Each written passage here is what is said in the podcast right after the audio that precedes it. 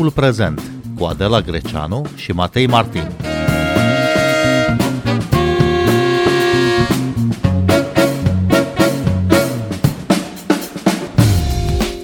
Se împlinesc anul acesta 100 de ani de la nașterea lui Marin Preda, motiv pentru care Dilema Veche îi dedică prozatorului postbelic un consistent dosar.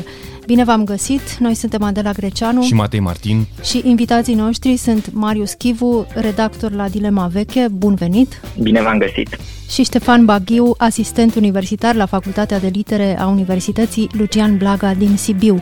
Bun venit la Radio România Cultural! Bine v-am găsit și vă mulțumesc mult de invitație! Marin Preda este unul dintre puținii prozatori postbelici care se studiază la liceu, cel care a dat, cum spui Marius Chivu, cel mai iconic personaj din proza noastră contemporană. Dar ce rămâne din opera lui Marin Preda la recitire, Marius Chivu? Ai început cu cea mai dificilă dintre întrebări, Adela. E greu de spus ce rămâne, depinde cui anume. Uh, de asta am invitat uh, niște oameni care să scrie în dosar din mai multe perspective și uh, din perspectiva criticii literare ce mai are de spus opera lui Marin Preda în aceste vremuri, cum s-ar mai putea aborda literatura lui, din ce perspective, din ce unghiuri, ce noutăți am mai putea găsi în cărțile lui. Pe de altă parte, o întrebare este în ce măsură elevii la școală îl mai citesc, chiar dacă îl mai citesc atunci când sunt mai mult sau mai puțin obligați de programa școlară, în ce măsură le place, în ce măsură îl înțeleg, în ce măsură au vreo curiozitate și un interes uh, legat de mediul rural, pentru că este predat cu moromeții doar. Apoi, nici nu știu dacă merită să punem întrebarea în ce măsură altcineva, în afară de critica literară și elevii la școală, îl mai citește pe Marin Preda, pentru că părerea mea este că, în afara acestor categorii, profesionale, să zicem, sau semi-profesionale, literatura postbelică e destul de ignorată și uh, m-a cam dispărut așa din preferințele cititorului de rând, să spunem, care de altfel este îndreptățit să citească ce e la modă, oferta traducerilor este foarte consistentă, la zi, atractivă, greu de crezut că mai intră într-o bibliotecă să-și cumpere un autor postbelic român în măsura în care nici măcar nu sunt reeditați la edituri mari cu un aparat critic sau cu o prefață sau o recomandare ceva mai uh, adecvată și vorbim despre cel mai important uh, scriitor român uh, postbelic pe care Ștefan Baghiu îl numește nici mai mult, nici mai puțin decât un superstar. Ce înseamnă Ștefan Baghiu un superstar în acel uh, context al unei Românii comuniste cu o piață de carte relativ închisă, unde opera pe văzute sau nevăzute și cenzura și așa mai departe? Da, l-am numit, l-am numit așa, de fapt, ultimul superstar al prozei uh, din perioada comunistă deși el este în fond și primul poate adecvat să primească numele ăsta. Opera lui a traversat de fapt toată perioada comunistă, a început uh, chiar în uh, anii în care se instaura realismul socialist la noi, mă refer la întâlnirea din Pământuri din 48 și uh, ultimul lui roman, chiar dacă apare cu 9 ani înainte de căderea regimului comunist, e un roman care cumva în mod paradoxal funcționează mai mult ca roman postcomunist sau ca roman anticomunist și știm toate legendele care s-au născut din cauza asta acolo. Îl numesc uh, superstar și de fapt l-am numit într-un articol cu Costi Rogozanu dintr-un volum colectiv publicat în străinătate astfel, tocmai pentru că încercam să găsim un conector prin care preda să devină puțin mai transnațional, adică să-l gândim în afara categoriilor cu care suntem obișnuiți în România uh, și să reflectăm puțin asupra ceea ce înseamnă exact cum spui un superstar într-un sistem închis, într-un sistem centralizat, complet etatizat, în care funcționează și cenzura. Și a fi superstar în acea perioadă, cred eu, înainte de toate, uh, e foarte important să punctăm că a fi superstar în acea perioadă însemna să ai o voce publică foarte, foarte uh, importantă.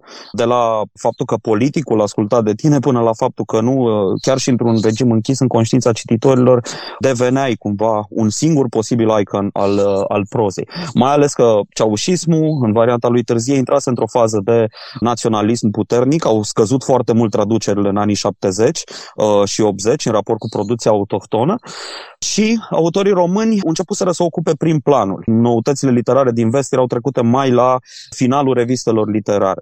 ce e fascinant la Preda, totuși, aș continua cu ceva ce zicea Marius, e că statutul ăsta de superstar, de fapt, a fost setat în realismul socialist, în cea mai dură perioadă a cenzurii comuniste și în cea mai dogmatică perioadă a comunismului românesc, de altfel, unde a publica însemna a respecta un canon foarte rigid și dogmatic din punct de vedere ideologic, și rezistă până astăzi. Uh, și aș continua ce spune el. E adevărat că citesc elevii de liceu și cei care sunt obligați, adică profesorii care îl predau, dar uh, acești elevi devin permanent persoane care își amintesc, nu, chiar în, în toată viața lor, de aceste personaje emblematice.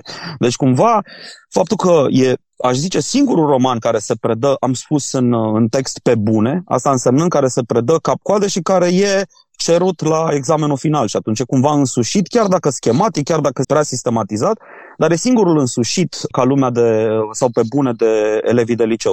Și atunci el devine inevitabil imaginea cea mai comună pe care o avem despre literatură în comunism.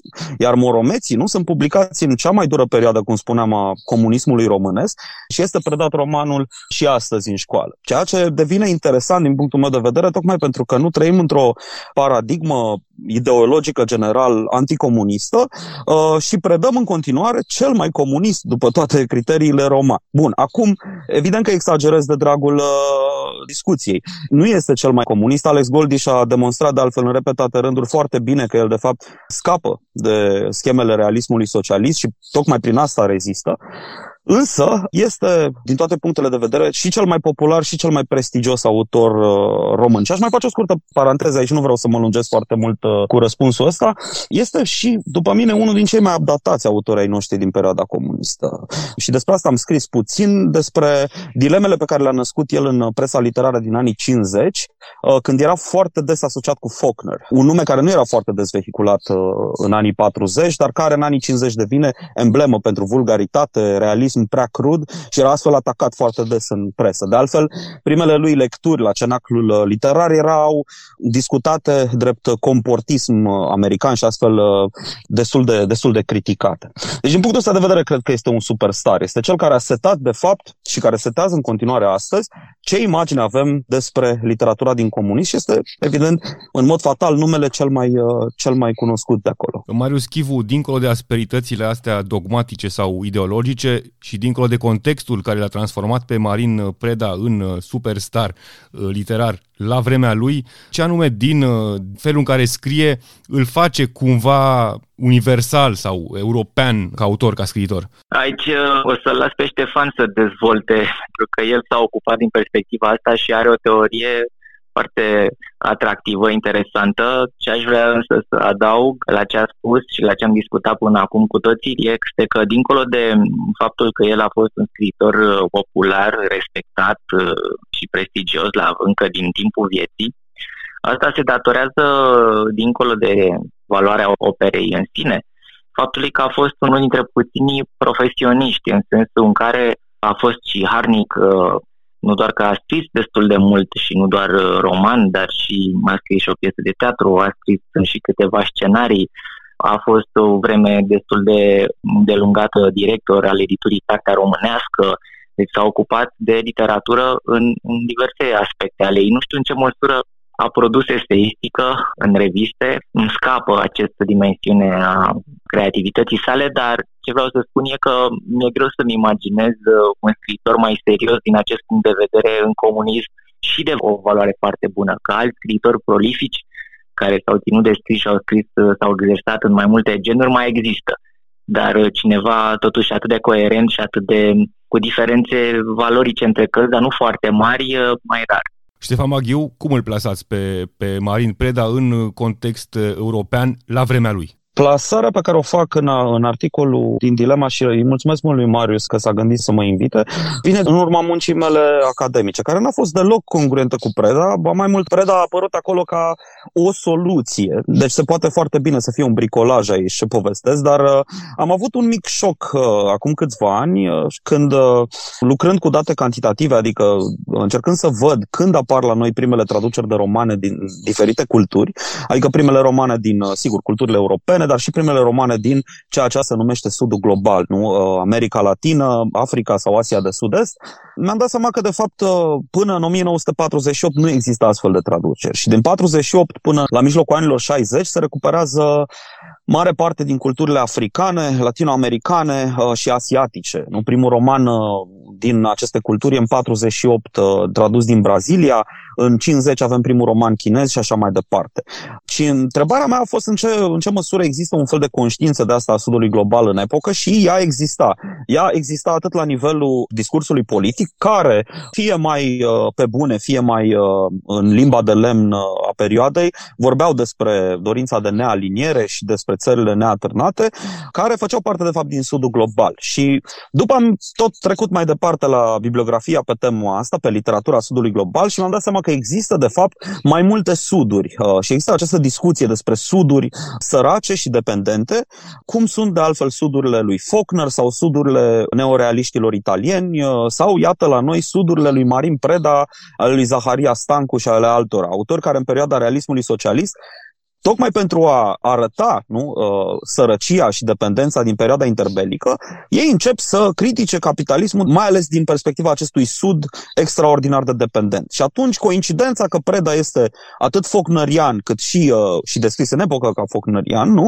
cât și uh, foarte legat de acest sud, m-a făcut să discut de fapt despre, despre aceste forme de a reprezenta, știu și eu, genul, munca în sud, în sudul ăsta de câmpie foarte, foarte dependent. Da, oare nu e și o formă de oportunism aici, oportunism uh, ideologic, uh, Ștefan Baghiu? Categoric există în toate regimurile politice uh, forme diferite de oportunism ideologic. Realismul socialist și l-a setat prin vocea oficială a politicienilor și a controlat literatura prin el. Dar pe de altă parte, Preda este, dacă vreți, și cel care salvează discuția în acest context al oportunismului, pentru că ne arată tocmai că, în plin oportunism ideologic, el poate publica un roman foarte critic, care, chiar dacă foarte atacat în presă pentru realismul prea brutal, ajunge, de fapt, o imagine canonică a satului, a satului românesc. Deci, da, categoric că perioada realismului socialist e făcută din uh, ceea ce bibliografia străină numește monopoliști, nu? adică autori care, prin puterea partidului, partidului ajung să pună mâna pe piața literară.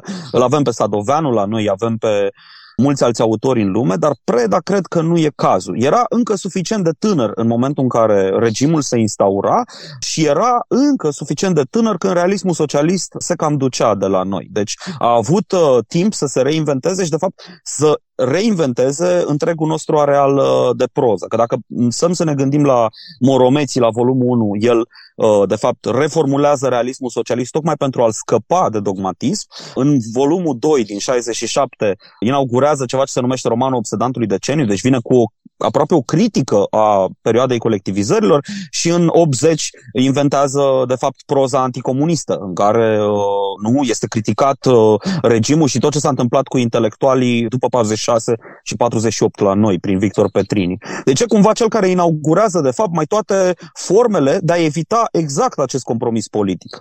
Aș merge puțin mai departe cu discuția asta, Marius Chivu, uh, și te-aș întreba cam cât de neconformist ar fi putut fi Marin Preda și prin respingerea realismului socialist în uh, condițiile acelui regim. Cât de nonconformist putea să fie fără să-și piardă drepturile și privilegiile?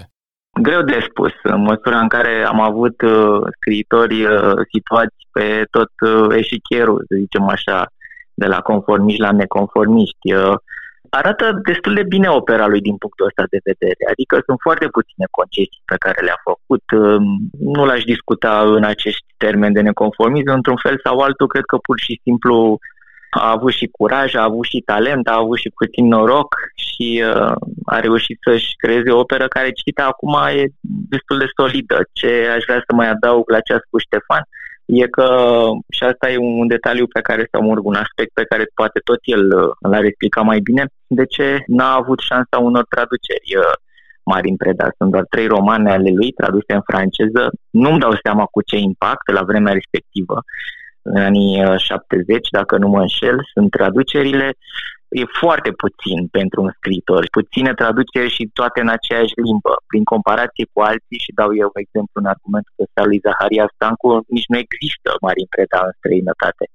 Acum, ar fi interesant de speculat în ce măsură sau care dintre cărțile lui ar fi putut atunci fi uh, receptate sau în ce măsură astăzi ar putea fi recuperat într-o traducere. Probabil că tot cel mai iubit dintre pământeni ar fi cea mai interesantă opțiune pentru un editor străin, de pildă, dacă ar vrea să, să publice așa ceva. Nu mai știu, cred că Adrian Geromil îl numește roman kunderian și cred că are dreptate să spună asta și s-ar putea ca în uh, o limbă străină romanul să pare și mai bun decât uh, ne pare nouă în română. Acum am rețineri în ceea ce privește titlul cărții, nu mi se pare prea bun și nici vandabil, dar uh, e o întrebare de ce n-a reușit nimic în timpul vieții și în ce măsură acum s-ar putea recupera literatura lui în traducere.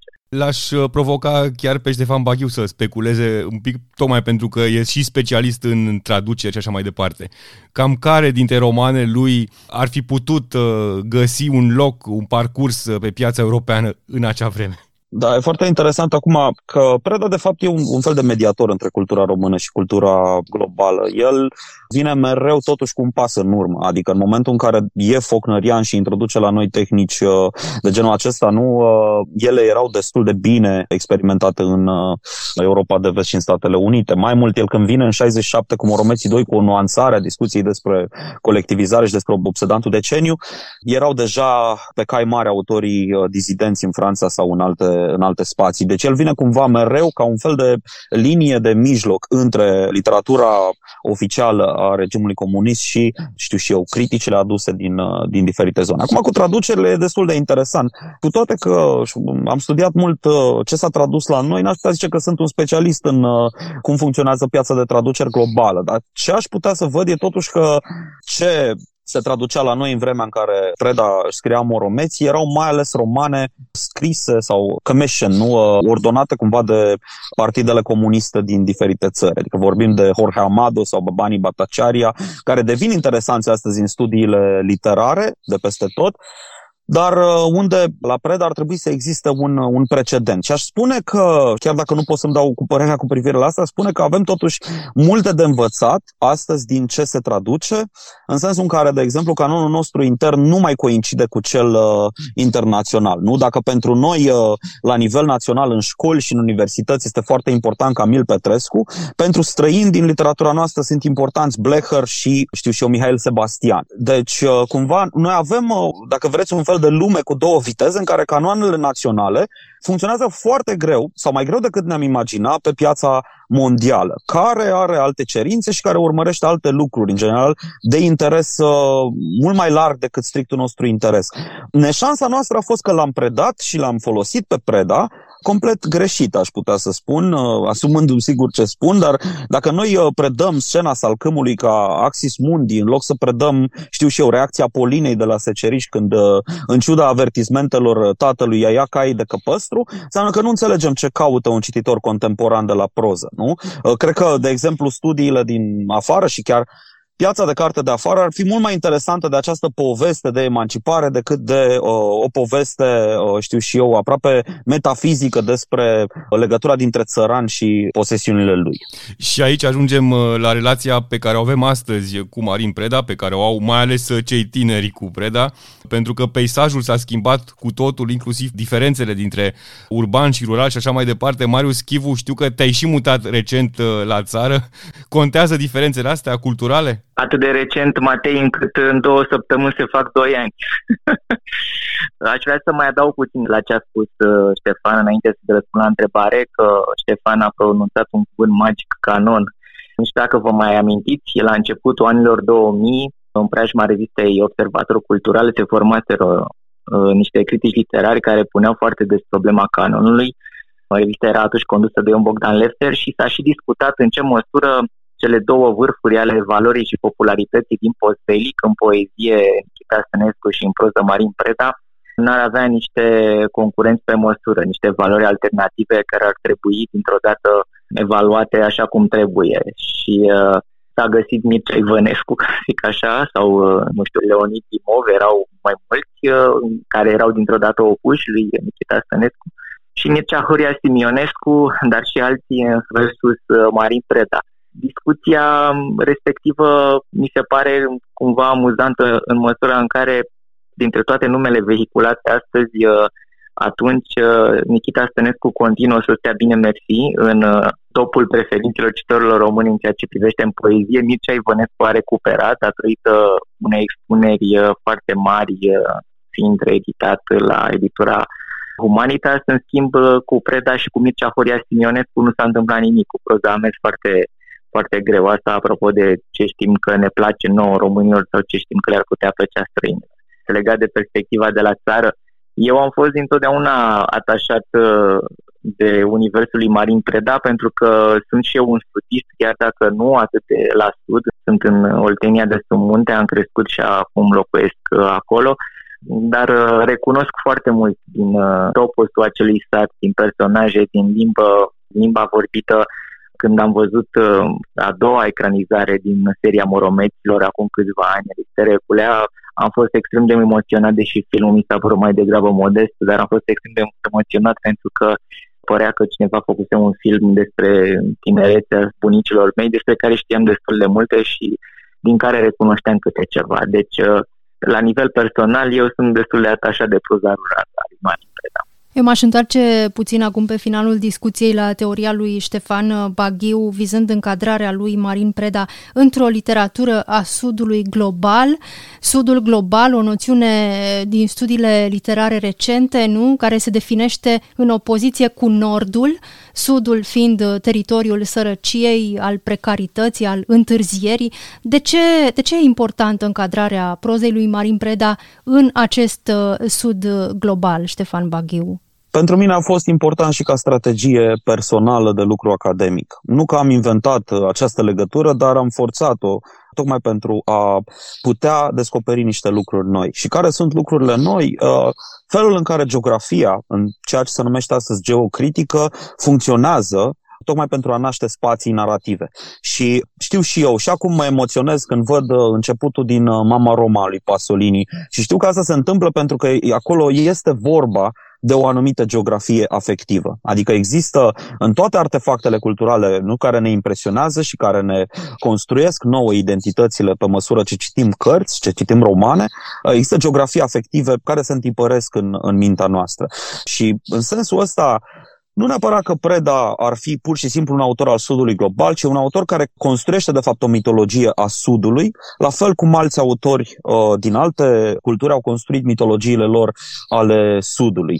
Dar conexiunea cu Sudul global, în cazul lui Preda și mai ales pentru moromeții, mă interesa pentru că tot mai des în ultima vreme găsesc studii care vorbesc despre nașterea anumitor curente fundamentale în literatura universală și globală, plecând de la zone ale dependenței. De exemplu, realismul magic, nu văzut tot mai des ca pornind din uh, aceste zone. De altfel, dacă ne gândim și la noi, Ștefan Bănulescu, nu tot un autor al, uh, al Sudului, într-un fel, construiește realism magic plecând de la documentarea anumitor uh, aspecte inevitabile ale dependenței economice și ale problemelor economice. Nu? Uh, în Mistreții erau blânzi, acea scenă în care nu, părinții caută să-și îngroape copilul, uh, dar nu găsesc din cauza unui potop uh, aproape biblic, e de fapt documentată din uh, reportajele lui, lui Ștefan Bănulescu la inundațiile din, din Sud.